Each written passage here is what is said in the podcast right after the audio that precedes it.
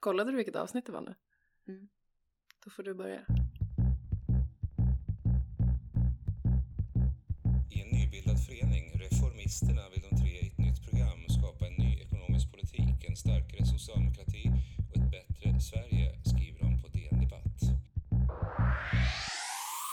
Det är det 37 avsnittet av Reformistpodden med eh, mig Sara Karlsson och dig. Linn Svansbo. Och eh, den som har råkat lyssna på den här podden förut har kanske märkt att eh, Det var ett tag sedan. det var alldeles för länge sedan. Men nu är vi tillbaka. Mm. Med eh, dunder och brak inför eh, valrörelse och efter sommaruppehåll. Vi har vilat lite. Ja. Haft semester. Badat. Gud vad vi har badat. Mm. Men eh, nu är det höst. Nej det får man inte säga.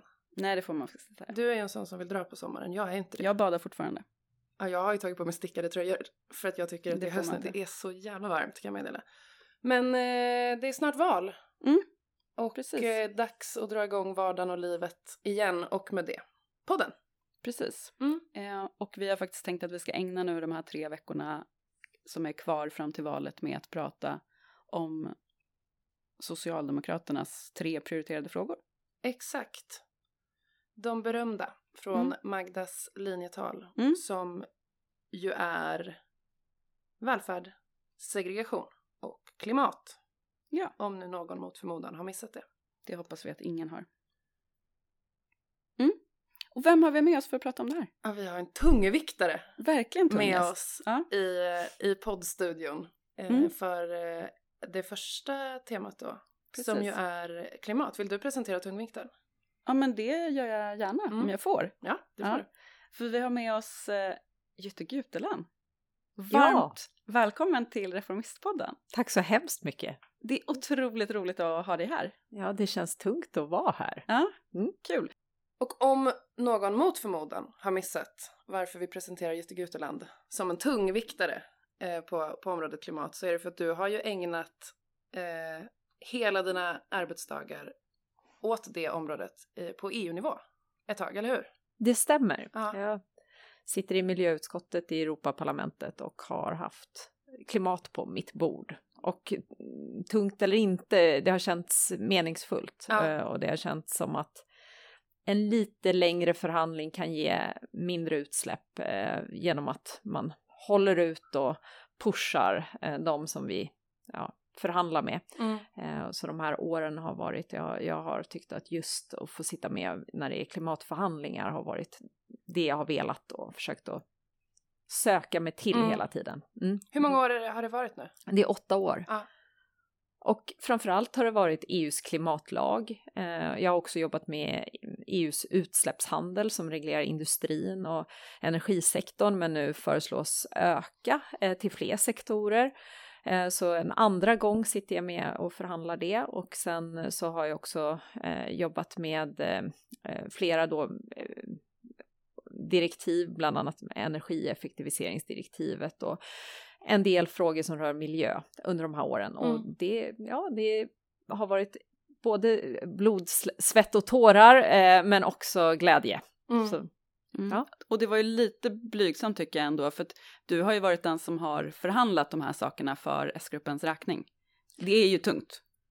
ja, Och du har gjort det bra. Jag, det har känts meningsfullt Mm. eh, och jag har tyckt att, jo, men jag har tyckt att det är tungt att det är på EU-nivån och eh, eh, jag är glad att jag fick förtroendet. Sen, ni vet ju hur det är. Jag vet att det här är en podd med engagemang och som brinner för miljö och klimat och jag vet att eh, reformisterna gör det eh, och jag Mm. vet, eh, jag tänker då att en del som lyssnar kan känna igen känslan att man alltid vill lite till, Mm. även när man är glad över beslut. Men jag, jag är glad att vi höjde, eller förbättrade ska jag säga, EUs klimatlag med ett antal element. Vi fick med till exempel att det ska finnas en växthusgasbudget på EU-nivån. Mm. Eh, vi fick med att man ska ha en, en expert, ett expertråd eh, som liknar ungefär det klimatpolitiska rådet fast på EU-nivån Mm. med experter som ska utvärdera EUs politik eh, och också förhålla sig till Parisavtalet.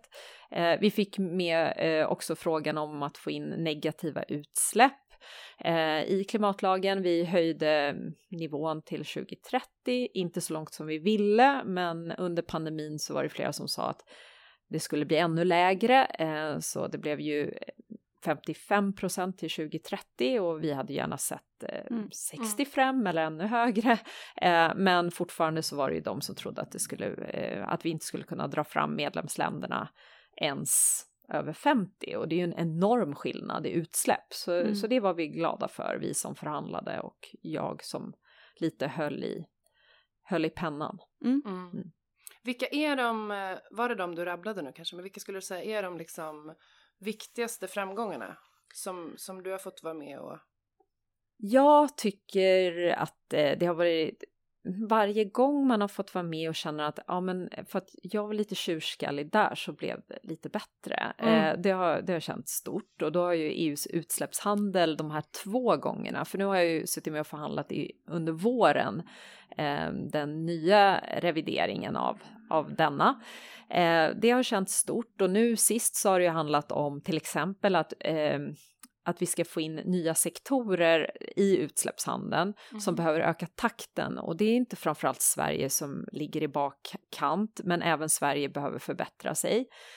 Eh, men att få in till exempel då transportsektorn i EUs utsläppshandel, det kommer att skynda på. Det kommer inte ensamt att förändra transporterna, eh, men det kommer att leda till att vi får eh, ja, snabbare takt i hela EU tillsammans med andra lagstiftningar och ekonomiska incitament av olika mm. slag. Men det här är ju en prissignal som det blir med utsläppshandeln.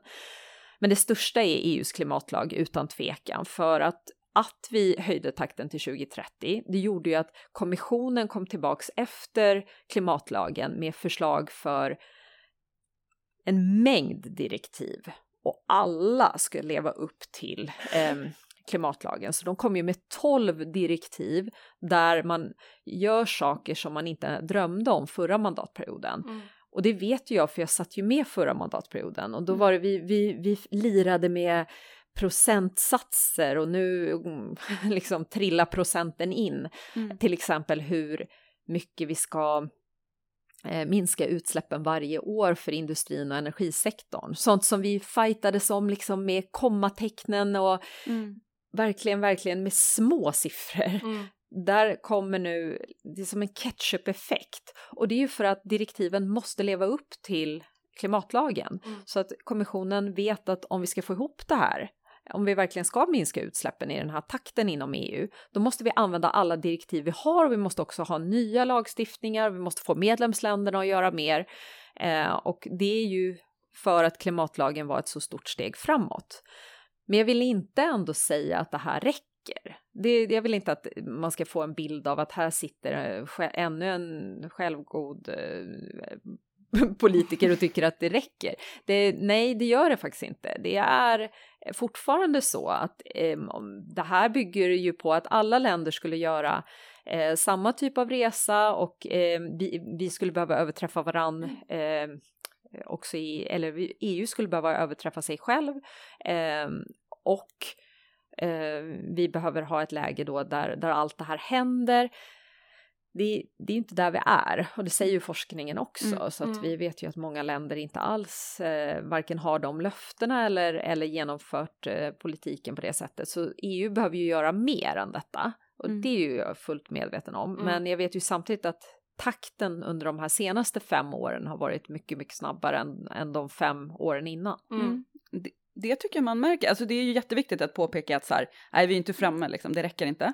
Men alltså har man följt klimatpolitiken över en tid liksom, eh, så ser man ju att det har skett ett skifte från att EU har varit en bromskloss till att inte längre vara det, utan att i vissa fall vara så här pådrivande. Men, men vad, vad tror du har varit liksom vad har varit viktigt för att så här, bryta med den tidigare trenden i, inom EU?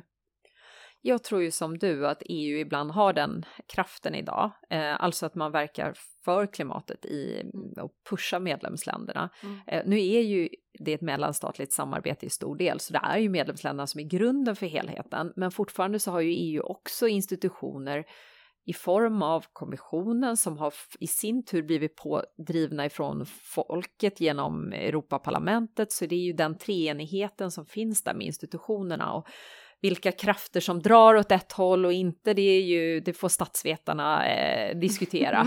Eh, men det är ju helt klart så att det finns pådrivande krafter nu på EU-nivån som det inte fanns tidigare. Mm. Men eh, jag tror att den stora förändringen var eh, eller jag ser två saker och det finns säkert må många andra också, men eh, dels var det ju eh, FNs klimatpanel, IPCC och deras rapporter mm. som återkommande, mm. de gör ju utvecklingsrapporter varje år och jag vet 2018 inför det klimattoppmötet som var i Glasgow i Polen, då lyssnade jag på eh, både då klimatkommissionären Kanjete och eh, också folk ifrån hans kabinett som berättade att eh, IPCCs rapporter finns överallt nu. De diskuteras i varenda mötesrum överallt. Mm. Det, det var som chockrapporter så. Det var ju 2018, mm. ett år innan EP-valet då, 2019. Så det, det, var, det var något av en chockvåg hur illa det såg ut mm. och vad som behöver göras.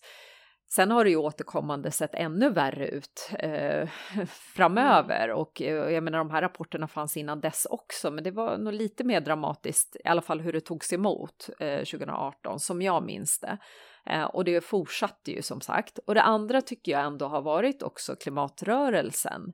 Eh, Greta Thunberg och eh, olika folkliga Mm. demonstrationer, eh, skolstrejkerna med henne i spetsen i mm. flera mm. länder har man ju följt efter. Mm. Eh, och eh, det är ju verkligen stort. Många ungdomar där ute som har gjort väldigt stor skillnad, men också äldre och mm. andra organisationer som har hakat på och visat stöd. Och 2019 då i valrörelsen till Europaparlamentet, det är väl från min horisont den starkaste klimatvalrörelsen vi har haft i Sverige mm. och i många andra EU-länder också då mm. eh, inför det valet. Mm. Och det, det, gjorde ju också att sommaren 2019 så eh, tvingades ju kommissionen att förhålla sig till att väldigt många har eh, i, i Europaparlamentet hade lovat väljarna att göra mer. Och det betyder ju att Europaparlamentet ställde krav när vi skulle godkänna den nya EU-kommissionen och dess ordförande och framförallt då i krav gentemot eh, ordföranden Ursula von der Leyen att om inte du lever upp till eh, ja, men en ökad takt för klimatet och Parisavtalet och ser till att EU gör mycket mer, då vill inte vi rösta på dig. Och det var ju inte bara hennes då konservativa grupp, de var väl de som minst ställde det mm. kravet, mm. utan det var ju mer de progressiva grupperna som sa mm. att vi, vi ger inte stöd om inte det är en stark del av din agenda. Mm. Och eh, det tror jag har, ja, jag tror att det är en del av förändringen på EU-nivå. Om man ska spana lite på, liksom, om man tänker EU-agendan framöver, eh, så eh, tycker jag det är lite intressant att tänka kring Tyskland. Kommer helt oförberedd fråga här, du får bara be mig för åt helvete om du inte vill svara på den. Men eh, Alltså, eftersom, alltså Tyskland blir ännu starkare i EU efter Brexit eh, och nu så har man ju en, en rödgrön regering också i, i Tyskland eh, som har, alltså eh, jag menar Angela Merkel har ju också haft vissa miljö och eh, ren energiprofil och sådär, men det är ju ändå ett annat typ av ledarskap nu som kan ta det vidare. V vad tror du att det kommer spela för roll för klimatarbetet i EU? Jag tänker att Tyskland är en komplex, eller ger en eh, komplex eh, tillägg till EU-debatten. Å ena sidan absolut, eh, det finns absolut det, det, hoppet att man kan ta några steg framåt, att det kan finnas en sån politisk eh, vilja och också genom eh, såklart vårt systerparti men också de gröna att det läggs till, starkare till det liksom tyska bidraget på EU-nivån. Men eh, det är ju också så att eh, energifrågorna har ju varit känsliga eh, för Tyskland som gjorde hela sitt energivände och haft eh, eh, svårt att få stöd med stigande priser mm. och när man då ser det igen efter kriget nu med Ukraina så kan det ju klart eh, påverka också i en konservativ riktning. Mm. Så jag tror mm. att det mm. kan finnas två liksom Gud, jag är motpoler för här. optimistisk, det brukar inte jag vara. jag brukar vara pessimisten i rummet. Men, ja. Nej, men jag, jag tror att det kan vara både och. Eh, Ja. och, och det är den, den känsla som, som jag har fått så här långt. Å ena sidan just under våren här eh, har det varit väldigt många i debatten, både i Europaparlamentet men jag hör också från liksom, medlemsländer-hållet att det finns en stark vilja att bli mer självförsörjande eh, och därmed också avveckla gasberoendet eh, Mm. och se till att eh, liksom fullfölja det och, och se till att man inte lägger pengar till Putins eh, statskassa Mm. eh, och, och, och det kan vara en progressiv kraft och att man då eh, i huvudsak ställer om till vind och sol och eh, energieffektiviserar, värmepumpar, använder liksom Mm. den typen av verktyg.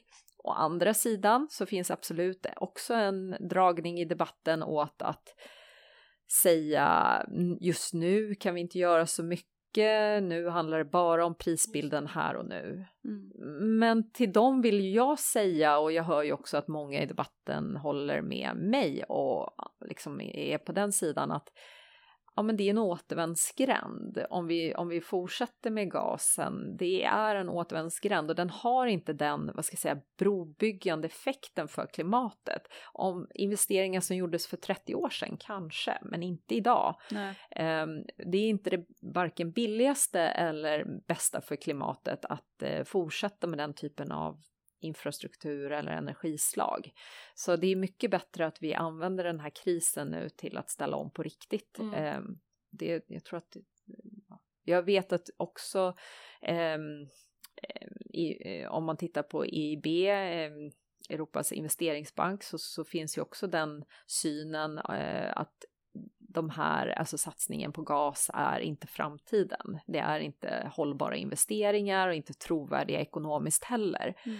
Så jag hoppas ju ändå att det blir den känslan i Tyskland som vinner. Mm.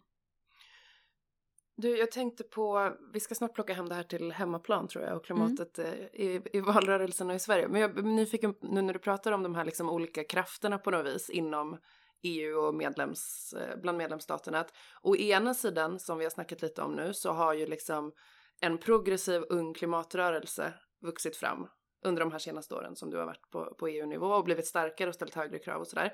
Men å andra sidan så är det ju också liksom eh, i många EU-länder eh, högerextrema krafter och fascistiska krafter som, som går framåt liksom eh, starkt. Eh, och de brukar inte vara så klimatpolitiskt progressiva heller. Hur påverkar det hur, hur har det märkts liksom i det klimatpolitiska arbetet? För att jag tänker mig att de, de krafterna är inte så konstruktiva att försöka samarbeta med liksom. På vilket sätt? Ja, men Eller jag, hur märks det liksom? Eller hur har det märkts? det märks ju absolut eh, om man tänker på, på en helhet så alltså, hur hela Europaparlamentet ser ut i sina Mm. beslut så vi kan ta ett nyligt exempel där jag jobbade då med, med EUs utsläppshandel tillsammans med min grupp, så, alltså den socialdemokratiska Mm. gruppen i Europaparlamentet, så eh, ville vi ju gå fram och, och, och ta bättre beslut för klimatet när det gäller bland annat eh, frågan om att eh, få bort en fri tilldelning av utsläppsrätter Mm. till eh, industrin. Eh, och där eh, vi nu också på EU-nivån ska få en ny, ett nytt direktiv som kommer att handla om att, och jag är medveten om att flera som lyssnar på, på den här podden är väl inne i debatten och kanske har varit väldigt pådrivande, men en mekanism som ska prissätta importerade utsläpp från Mm, industrivaror som är då kompatibla med, med de industrier som lyder under eh, EUs eh, utsläppshandel. Och eh, då ska man prissätta det för att det inte ska bli en sån oschysst konkurrens globalt och framförallt för klimatets skull så Mm. att vi får en bättre prissättning. Det som man ibland bara benämner som klimattullar. Typ. Precis. Ja, lite slarvigt. eh, Ja. men, men, men det, är- det är då viktigt att det också är gjort på ett sånt sätt så man inte skapar handelskrig eller handels, mm. eh, ja, negativa handelssituationer på det viset, men att man får en bättre prissättning på importerade industrivaror. Och det här tycker jag är jättebra att man äntligen kommer fram med. Eh, och det tycker vi, vår grupp också. Men då eh, tycker ju vi Eh, och i synnerhet vi svenska socialdemokrater, men, men också, vad ska jag säga, vi har fått med oss eh, stora eh, majoriteten i vår grupp ifrån olika länder och eh, flera progressiva grupper att vi måste gå snabbare fram nu med att få bort den här fria tilldelningen. Mm. För varför ska vi betala för eh, eller varför ska inte industrin betala för de utsläpp man har när nu vi faktiskt får på plats en sån här mekanism som prissätter importerade industrivarors mm. utsläpp. Mm. Då är det ju faktiskt inte så, så svårt i förhållande till omvärlden i den mån det nu var det innan. Eh, och trots det så har ju då de konservativa kämpat emot här och tyckt att eh, nej, vi ska behålla den här fria tilldelningen. Eh, och den eh, är ju, ja, den gör ju att omställningen går långsammare mm. för det finns inget behov för flera av de här industrierna att eh, förändra sig för att det kostar ingenting då om man får eh, gratis utsläppsrätter så då kan man lika gärna använda den gamla tekniken. Eh, och då tog ju den konservativa gruppen stöd av de eh, högerextrema och mm. bruna krafterna i parlamentet för att få liksom stöd i sina, eh, att behålla den fria tilldelningen. Eh, vilket gjorde att vi protesterade genom att inte rösta på hela hela rapporten i slutändan. Så vi sa att ja, men då, då röstar vi eh, eh, minus på det här faktiskt. Så vi, vi sa nej, vi, vi går inte med på den här eh, utsläppshandeln, vilket var ganska stort drama i Europaparlamentet mm. när det hände i början av sommaren.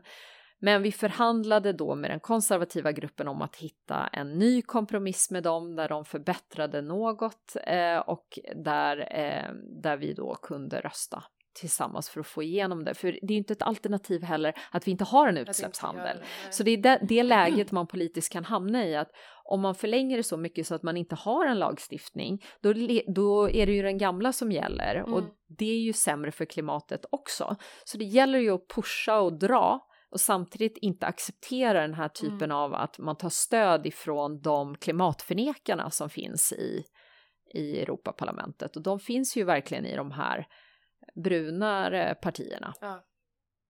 Mm. Ska vi plocka hem det här till Sverige då? Nu plockar vi hem det till Sverige. Ja. Och till valet. Ja, eh, jag gör ett försök. Mm. Eh, Lycka till.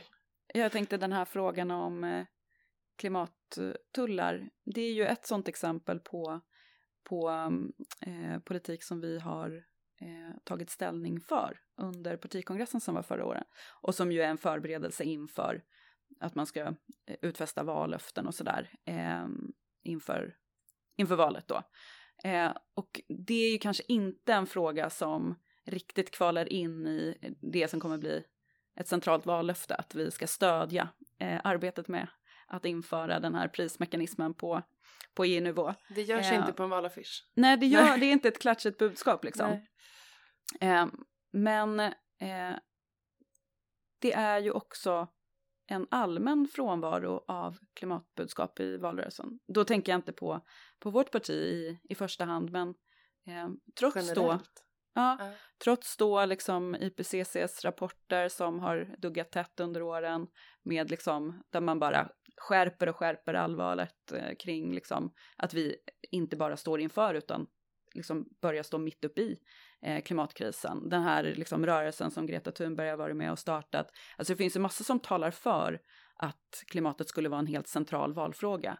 Men följer man valdebatten så är det liksom bara elpriser som diskuteras. Det är också en viktig fråga för att det rör liksom vanligt folks vardagsvillkor. Men vad, vad fan är, var är klimatfrågan?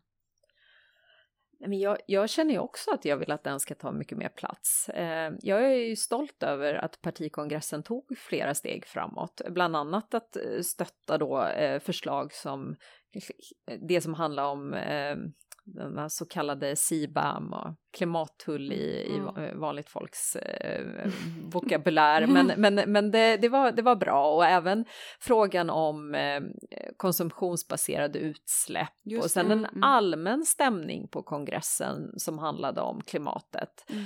att den var väldigt närvarande. Mm. Och även en partiordförande som tydligt ville se det som en av de tre stora frågorna. Och det har hon också hållit i eh, och Mm. återkommit till flera gånger. Så det, det tycker jag är på, på den positiva sidan.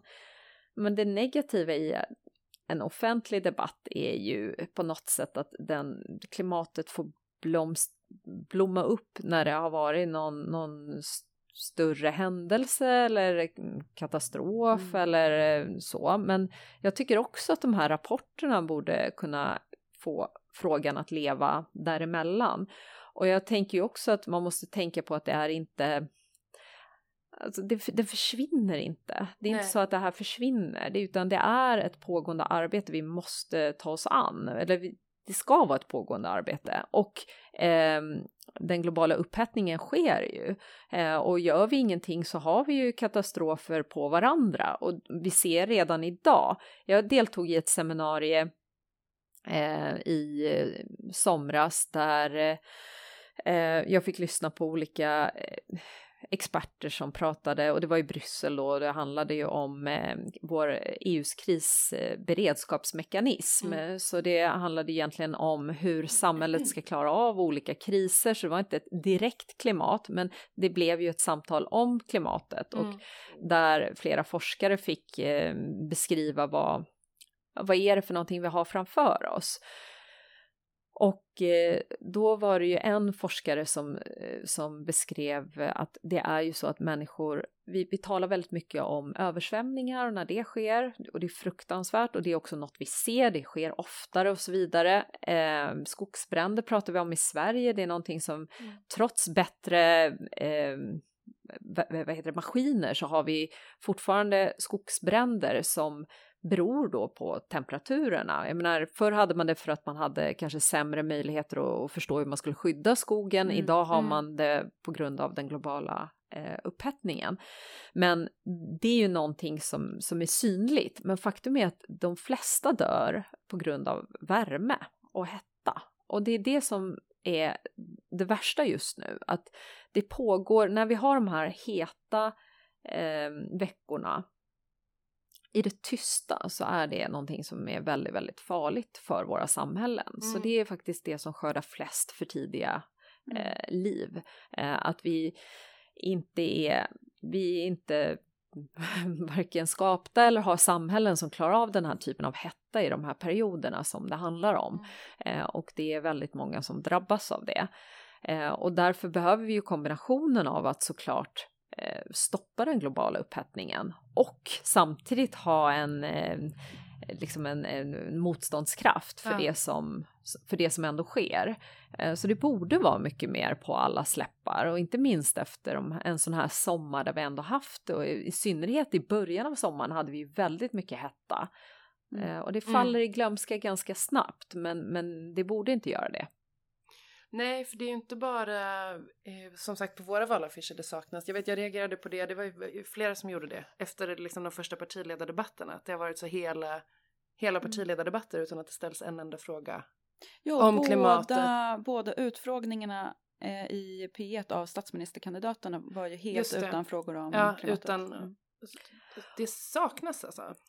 Jag vet inte om det också kan vara så att, att, att, eh, att det finns en allmän föreställning om att klimatet är en separat fråga, Fråga. som är avrockad i, eller så. Men jag tänker ju att det handlar om en helhet eh, Mm. och att det är ett arbete som ska ske i alla sektorer. Eh, jag, ser, jag ser det mer så, som en samhällsfråga, som, som en helhet, som en eh, säga, paraply. Mm. Eh, och då blir avsaknaden märklig Ja. i den offentliga debatten. Och sen så tänker jag att det också har en, alltså det är en möjlighet för Sverige att ställa om på rätt sätt, eh, att göra det i, inte i tid, för det är ingen som gör det i tid, men det finns en möjlighet att göra det eh, snabbare och därmed minska eh, de kriser som vi ser komma och få, Mm. få färre effekter av det. Men också ligga snabbare i teknik och Mm. vara en förebild Mm. och klara av den här omställningen bättre. Så det finns ju väldiga möjligheter i det också. Så jag tänker också att den offentliga debatten skulle verkligen vinna på det. Och jag tror också att det är många som önskar att den ska syresättas med den eh, ny, de, de nya idéer som det kan föda också. Exakt. Ja, för jag tycker att vi, jag vet inte om det är för att jag har liksom lärt mig mer om frågan och är engagerad i en förening som tar sig an frågan på ett väldigt liksom seriöst och brett sätt med, med en grön giv som Reformisterna har tagit fram och sådär. Men jag tycker verkligen att vi, och jag tyckte det, det i Magdalenas tal också och partikongressen att vi har börjat prata om frågan, när vi gör det i vårt parti, på ett mycket bättre sätt. Alltså det är inte, klimatfrågan handlar ju inte längre om plastpåsar liksom, eller vegetarisk mat, utan klimatfrågan, när vi pratar om den, i alla fall när vi har liksom diskuterat den och debatterat den i Reformisterna, men även liksom på partikongressen, så är den ju, då är det ju liksom näringspolitik och arbetsmarknadspolitik. Och Magdalena sa det så himla bra i sitt tal kring liksom, ja men det nya gröna folkhemmet liksom. Och det är Byggnads medlemmar som ska bygga det och elektrikernas medlemmar som ska dra el och sådär. Att också liksom slå an, eller så knyta an eh, fackföreningsrörelsen, att, att prata om en, alltså, klimatomställningen som en möjlighet att uppnå full, full sysselsättning och alltså det finns ju sån jävla möjlighet och sprängkraft tänker jag i, i den frågan om man tar sig an den på det sättet. Som vi gör bra nu tycker jag, när vi gör det. Men vi har gjort lite för lite i den här valrörelsen tycker jag. Men definitivt, definitivt. Jag tror viljan finns, jag tror att vårt parti är väldigt suget på det och vi har en partiledare som är suget på det sugen på det. Men eh, däremot så eh, i en offentlig debatt så är det ibland en dynamik som är svår för eh, ens ett parti att riktigt styra. Mm. Eh, även om partierna har delansvar där och kan vara med och styra det så är en offentlig debatt också i, något, i någon mån är det en, en egen organism som liksom för sitt liv och, och, och få skulle kunna säga att de helt diktera vad som ska komma Mm. ut ur det. Eh, Men det är klart, valaffischer och så vidare kunna vara ännu mer gröna och ibland så tänker väl eh, ja, för en grön omställning och ibland så tänker väl partierna att det där ligger på EU-nivån. Men det gör det ju också, men det måste ju vara på alla politiska Mm. nivåer. Eh, och Sverige kan ju verkligen leda här nu och inte minst när vi har ett svenskt ordförandeskap också så kan vi leda både oss själva och övriga EU nästa år. Så det finns ju en, just nu en aktualitet att ta den här frågan eh, väldigt långt, både i valrörelsen och under eh, minst ett år Mm. framöver. Oh, det där vill jag komma tillbaka till. Men först skulle jag vilja se om du vågar dig på en, en spekulation här. Alltså nu, nu när vi sitter och pratar så har ju inte valmanifestet släppts än. Eh, men det skulle ju kännas väldigt märkligt om det släpptes utan några liksom, löften på klimatområdet. Om man tänker både utifrån eh, de politiska riktlinjer som du var med och- och du Linn också var med och antog på partikongressen och liksom vad som är i i någon slags debatt nu. Vad, vad liksom, det kanske inte står på valaffischerna då, men vad är det vi kommer gå ut och knacka dörr med för klimatbudskap när manifestet kommer? Men jag hoppas ju att det finns eh, en- målsättning att eh, Sverige ska leda EU och att eh, det står eh, i valmanifestet att vi ska ta några steg ytterligare när det gäller de målsättningar vi vill att EU ska ha till 2030. Mm. Och då kanske det handlar också om att revidera de svenska målen, men det, det, det hade vi ju debatter om i partikongressen och, och det, var inte, det var inte riktigt så hett som, som kanske jag önskade den gången. Men, men, men eh, det skulle kunna vara pigga vallöften. Eh, att kunna ha eh, mer när det gäller att sy ihop eh, den ekonomiska politiken med klimatet. Eh, att det var det jag väntade på. ja. ja, men att, eh, att, att fila på en inriktning där. Mm, mm. Och där har vi ju en, en väldigt, vad ska jag säga, trovärdig också partiordförande som Mm. har en, en bakgrund från finansdepartementet och som kan säkerligen hjälpa till att dra oss i rätt riktning. Mm. Eh, men sen eh, kan jag väl också eh, önska att vi att vi kan, vad ska jag säga, vi skulle kunna lägga fram att vi vill framåt när det gäller transportsektorn, när det gäller bostadssektorn, mm. eftersom det här är bulkar som inte riktigt är bra reglerade idag. Nu finns det förslag om att de ska in i utsläppshandeln Eh, men då kanske Sverige kan vara lite, en, ehm, eh, ha lite före, vara lite föregångare där, mm. Eh, hur vi vill göra. för det är ju någonting som förhandlas just nu på EU-nivån, mm. men där kan ju Sverige ändå ta flera steg i förväg eh, och vi vet att det här är omdiskuterat eh, om man ska prissätta eh, utsläpp när det gäller privat eh, bilism eh, mm. och hur man ska göra det i sådana fall så att det inte ska så att säga slå fel. Eh, och det förslag som parlamentet har på bordet är ju att man ska ta in det men ta in det senare och börja med kommersiella ehm, eh, transporter eh, och då blir det ju lastbilar i huvudsak mm. där man har separat pump så börjar man där och så tar man in ehm, privatbilismen lite senare och då under tiden ser man till att de intäkter man får in i systemet också går till en stöd för omställning mm. eh, när det gäller bilar och eh, ja, elektrifiering och den typen av eh, av satsningar. Jag tycker egentligen att det är en ganska snygg, eh, ett snyggt sätt att få en bättre fördelningspolitik eh, mm. här som gör att, eh, att vi inte ska ha att enskilda ska drabbas väldigt hårt mm. där det är väldigt stor skillnad i olika landsändar och också i olika eh, medlemsländer. Men det är klart att om, om vi från svensk sida skulle ju faktiskt kunna ta i de här frågorna och, ha, eh, och ligga lite före eller ha en fördelningspolitik där mm. eh, och lite svar på de frågorna skulle jag också önska ifrån valmanifestet. Ja, det finns ju en rad frågor som rör liksom alla sektorer, eh, men bostäder och transporter, där skulle man kunna vara mer föregångare, så där tänker mm. jag att det finns en fördel. När det gäller industrin, med... förlåt, bara om industrin, sista om industrin, så där tror jag ändå att, att Sverige kan göra mest nytta genom mm. att vara högljudda eh, på EU-nivån och då eh, till exempel att kämpa för eh, att ändå fasa ut fri tilldelning och sådana saker hade ju varit eh, väldigt, väldigt bra om man kan göra. Eh, jag tänker att också se till att de mandat som nu finns ifrån medlemsländerna och rådet då och från Europaparlamentet. Så när det blir en trialog i höst att Sverige är väldigt pådrivande för att det bästa, alltså att man tar fram de mest de förslag ifrån medlemsländerna som ger mest för klimatet är det som man driver hårdast i de här förhandlingarna. Mm. Eh, och det får väl eh, den som förhandlar det då eh, titta på, men det, det är ju det som skulle kunna göra mest för industrin. Att liksom den bästa, mest mest klimatvänliga delarna ifrån rådet och det mest klimatvänliga från parlamentet möter varandra i de här förhandlingarna.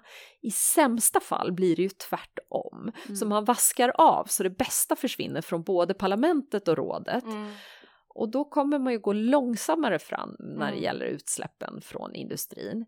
Vet att det vi förhandlade för parlamentet från början hade varit liksom som eh, fem gånger Sveriges utsläpp, minskningar motsvarande fem gånger av Sveriges utsläpp. Mm. Eh, när vi tog beslut i miljöutskottet. Och det vaskades ju av till att parlamentet sen eh, fattade beslut. Eh, då var vi ju framme vid eh, mycket mindre eh, utsläppsminskningar fortfarande eh, liksom eh, att, att det handlar om hela länder. Men vi var ju inte där att man ska minska så mycket som fem gånger Sverige inom industrin till 2030. Men när man då eh, tittar på, på vad rådet har för mandat så har ju inte de gått lika långt på, på den sidan som parlamentet har. Då gäller det att lyssna på vad parlamentet har att säga ändå eh, så att det inte vaskas ner ännu mer. Det är ju den typen av eh, egentligen önskemål jag har på, på vad Sverige kan göra. Mm. Och det är ju klart, det behöver förankras också i en riksdag i, eh, under eh, kommande mm. år. Mm. mm. Alltså förutom att det känns liksom konstigt eh, att klimatet inte är högre på dagordningen nu inför valet så kan man också känna att det är en förlust eh, för oss som parti och för vår, vårt regeringsalternativ, eller vad man ska säga. För att det, som, det, är ju, det här valet är ju ett vägval på många sätt och det gäller ju verkligen också klimatet, mm. tänker jag. Eh, du är ju, det glömde vi säga inledningsvis, det var ju jättekonstigt. Eh, du kandiderar ju till riksdagen nu. Eh, och mm. kommer ju komma in i riksdagen eh, och kommer ju vara en tung klimatpolitiker i, i riksdagen nu när du lämnar EU-parlamentet. Eh, och jag kan tänka mig att många av dina eh, samtal nu när du är ute i valrörelsen och knackar dörr och står i valstuga och sådär handlar om eh, klimatet och omställningen. Hur beskriver du det liksom vägvalet som väljarna står inför om man tänker liksom om man tänker skilja mellan oss och Moderaterna men också i så här regeringsalternativen, vad står på spel liksom? Hur beskriver du det? Men jag, jag försöker få den jag pratar med att, att se att det är det vägvalet, att Sverige har en unikt viktig roll inom EU för att leda ambitionen när det gäller klimatet. Både genom att göra vår hemläxa och genom att eh, få till under vårt svenska ordförandeskap ännu ambitiösare förslag för klimatet. Eh, och att det är, liksom, vi har fått en snöbollseffekt nu och det går fortare. Eh, men men det, är ju, det, är ju liksom, det är det som också motiverar mig och jag kan se att den där snöbollseffekten kan växa. Eh, och vi skulle verkligen kunna eh, överträffa EUs klimatlag och ligga nära där forskningen vill att vi ska vara som region. Mm. Och vi kan inspirera hela världen faktiskt. Så det är lite av den här, jag vet jag lyssnade på Obama när jag var yngre eh, och eh, tyckte att han hade en sån fantastiskt demokratisk eh, slogan, inte slogan, en berättelse där han beskrev han hade varit på något möte och det var bara ett fåtal där och de skämdes lite och tyckte att vi är inte tillräckligt många för den här kampanjen eller så.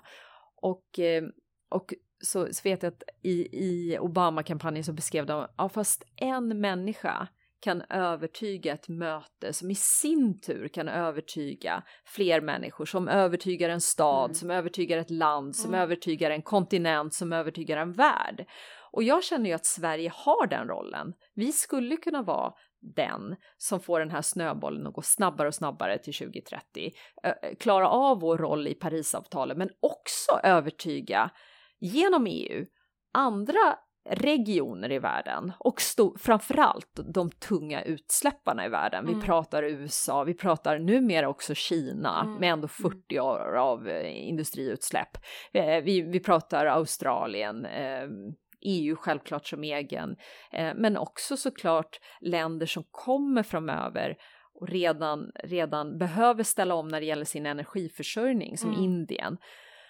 EU kan ju mm. göra det globala arbetet också och där är ju Sverige den aktören. Mm. Så din röst, försöker jag ju ändå mm. säga då, fast med olika berättelser, mm. är, ju, är ju den som kan motivera eh, hela vår eh, liksom eh, eh, kan leda till att vi får en regering som kan motivera hela världen till detta. Mm. Eh, så det är ingen liten sak att vi får rätt regering, att vi får en riksdag som, som gör det möjligt att, att eh, bilda rätt regering. Mm. Mm. En klimatvänlig regering. Eh, och det, ja, men det är ingen liten sak, det är en riktigt, riktigt stor sak. Och de här åren är ju så avgörande också. Mm. Det är mm. också viktigt att veta att det är men, fyra år från nu, det är fyra tappade år och fyra av de här åren som där det kan finnas den här kraften för den snöbollen. För det är också det att om man tappar det nu, jag är inte säker på vilket EU eh, hur vi kan påverka de andra länderna när, eh, när det är en ny kommission. Jag tror ju att Ursula von der Leyen och den här kommissionen som vi har nu är, är ett öppet fönster faktiskt. Mm. De är valda på ett mandat att driva klimat och miljöfrågor. Mm. Vi såg det inte med kommissionen innan och det är inte alls säkert att vi kommer se det med nästa. Vi vet ju hur valrörelser kan se ut, men nu har vi ett öppet fönster för att leda Europa i en progressiv riktning. Mm. Eh, så ja, jag tycker att det, det, den klimatödesvalet finns där mm. Och att vi har ett öppet fönster och att allas vår röst kan göra att det är just den riktningen den här riksdagen får. Mm. Att det inte blir det här brunblåa som är i viss mån klimatförnekare, Mm. i annan mån ointresserade eller låter ekonomiska kortsiktiga intressen vara viktigare än Ja. hur... Ja, och också i den mån de erkänner det i den där blåbruna rören. Alltså att vi står inför, mitt i en klimatkris eller inför en klimatkris. Eh, inte heller presenterar politik som är trovärdig. är trovärdig, är i närheten av det som krävs. Även om vi ju faktiskt också måste vrida upp liksom, reformtakten. Eh, men, men och eh, det skulle landa i inte heller eh, förutsättningar att göra det på ett rättvist sätt. Vi är ju de enda som kan leda en, en grön omställning som vanligt folk kan vara med i. liksom. Det är ju också en Det är oerhört, borgare inte oerhört- intresserade av. det är oerhört centralt att man gör det på det sättet. Det är ju inte en... Jag, jag har alltid, eller inte alltid tänkt, men, men från det att, eh, att jag har deltagit i, vad ska jag säga, en socialdemokratisk idédebatt, eh, Mm. att det är viktigt att eh, när det gäller ett samhällsbygge, att man, att man är liksom både i sin tid och tar sig an det som är det viktiga just nu Mm. eh, för världen och det är klimatet. Men att man också eh, får liksom en kraft att kunna göra det tillsammans. Och då är ju att kombinera bra fördelningspolitik, jämlikhet, goda villkor, schyssta villkor med klimatomställningen. Det är ju, det är ju hela, hela saken. Ja. Eh, och det går inte att göra det ena utan det andra. Det är verkligen många klichéer här, men det är två ben i den här Mm. promenaden framåt eller, Mm. eller marschen, sp- sp- spring joggingturen framåt som det Mm, kanske mm. borde vara. Mm. Mm. Men även om man nu, eh, vi ser framför oss att det kommer några eh, feta vallöften på klimatområdet som vi går ut och knackar dörr för och sådär. Om man summerar liksom de olika partiernas eh, klimatpolitik just nu och hur utvecklingen ser ut så eh, vi når ju inte riktigt de, de uppsatta målen och det vi har åtagit oss för ehm, eh, enligt Parisavtalet. Eh, och men om man tänker inför, alltså du har berört eh, liksom det svenska ordförandeskapet i, i EU som, som vi kommer ha nu eh, första halvåret nästa år.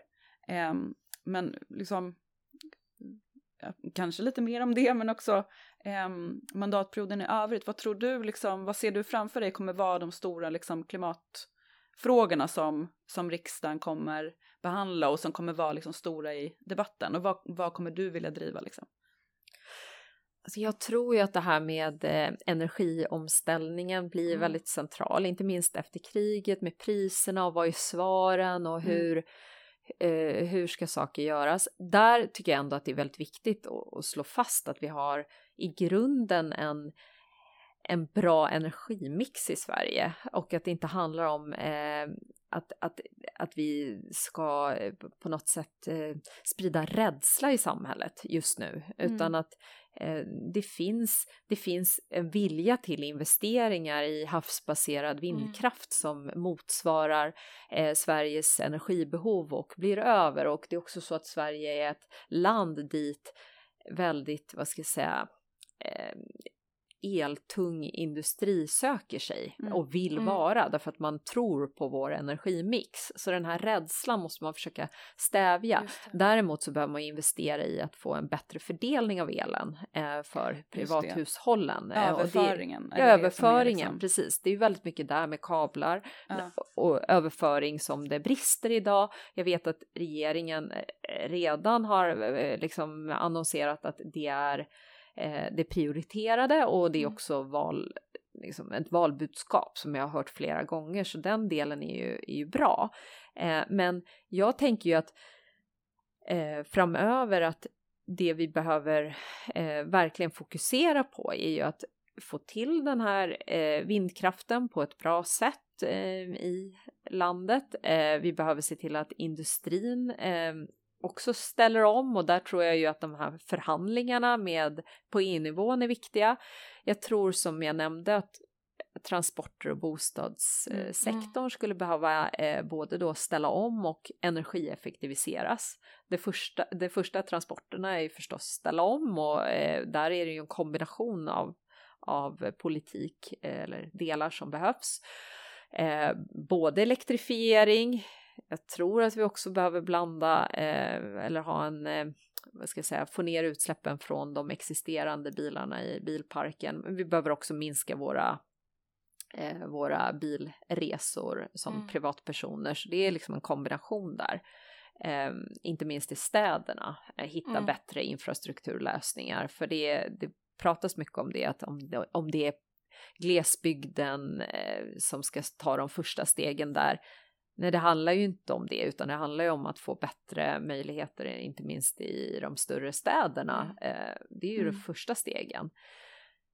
Eh, och sen så tänker jag eh, bostäderna. Vi har ju bostäder som inte har eh, energieffektiviserats eller renoverats Mm. och det är ju en stor del av bostadsbeståndet. Så det gäller ju även Sverige, det är inte bara övriga Europa.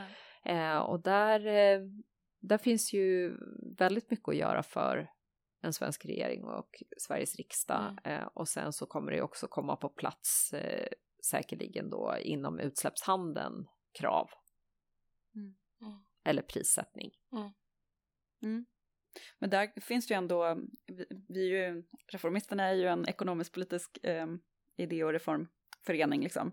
Eh, och jag tänker, du var ju inne på det när, vi, när jag frågade om så här, eh, spekulationer kring, kring vallöften, att, så här, att koppla frågan också till den ekonomiska politiken. Mm. Att så här, eh, alltså man, man, man kommer ju en bit med, med ökade krav och sådär, men eh, man be- behöver ju också så använda de finansiella musklerna Eh, för att understödja den utvecklingen. Tror att, eh, alltså Magdalena Andersson pratade ju på partikongressen och det fattades beslut om det, att utöka de här gröna kreditgarantierna och sådär. Det är ju ett sätt att öka de finansiella musklerna. Men ser du framför dig att liksom det kommer vara en så här het fråga under nästa mandatperiod, alltså just om den ekonomiska politiken som del av svaret liksom? Det tror jag. Definitivt. Eh, Jag tror att den debatten startade under partikongressen och jag tror att den kommer att fortsätta att växa. Mm. Eh, Och eh, jag tänker att det är, eh, det är ju två ben och där får ju, det ena är lagstiftning och det andra är, är den ekonomiska politiken Mm. eh, för klimatet. Och jag tror inte att Sverige är ensamt om att utan jag tror att eh, man kan se på EU-nivån att vi är bättre när det gäller lagstiftning numera än när det gäller den ekonomiska politiken. Eh, och det, men det delar vi eh, med flera medlemsländer. Medan eh, i på andra håll i världen så ser man kanske en utveckling där man kanske ställer om snabbare med den ekonomiska politiken men inte har lagstiftning på plats för utsläppsregler eller liknande som, som EU har lyckats få på plats. Men ja, jag tror att det här är frågor som, eh, som kommer att fortsätta att vara eh, väldigt eh, starka i debatten eller vara, vad ska jag säga, växa i debatten. Mm. Så kanske jag ska Mm. säga. Vi ska dra vårt strå till stacken i alla fall. Det, För att göra lovar det. För Ja. Fortsätta se till att det debatteras Det och diskuteras. Mm. Just vad kul det var att du kom till Reformistpodden. Tack. Och snackade klimatpolitik. Jag tänker att du ska få runda av med en så kallad hisspitch. Eh, om varför Socialdemokraterna är det bästa klimatpolitiska partiet att rösta på 11 september. Hisspitchar är ju kanske inte, jag vet inte, den som håller på med politik, det är inte, det är inte, det är inte alltid den eh, starkaste sidan kanske. Eh, Man är van att prata mycket, men, men med det sagt, som klimatparti så är vi överlägsna eh, och vi ska bli ännu bättre. Vi är det partiet som förstår Eh, klimat, eh, vikten av klimatomställningen och vill ta oss an eh, den och se till att minska utsläppen och kämpa för en högre takt. Men vi är också de som ser vikten av jämlika villkor och en bättre fördelningspolitik. Och utan det ena får man inte mm, möjlighet att klara av det andra så att det hänger ihop. Det är helt yin och yang i klimatpolitiken och det är vårt parti som ser båda delarna. Det, det tycker jag var en väldigt bra hisspitch. Jättebra hisspitch. Du är jättebra på hisspitch. Grymt! Ja, och med men- den hisspitchen Så ska vi avrunda den här sena kvällen som det faktiskt är eftersom att eh, det har knackats dörr tidigare har, på, på kvällen. Dörr. Ja, Mm. allihopa. Eh, men då, då säger vi tack och eh, förhoppningsvis på återseende eh, på olika sätt också i den här podden. Ja. Eh, då som riksdagsledamot. Ja, det hoppas jag på, Ja. men glöm inte att rösta senast 11 september. Senast. Kul att vara här. Ingen, vi kommer jaga er. vi kommer jaga er i några dagar till. Tack för att Ja. jag fick komma. Tusen tack, det var kul. Hej då!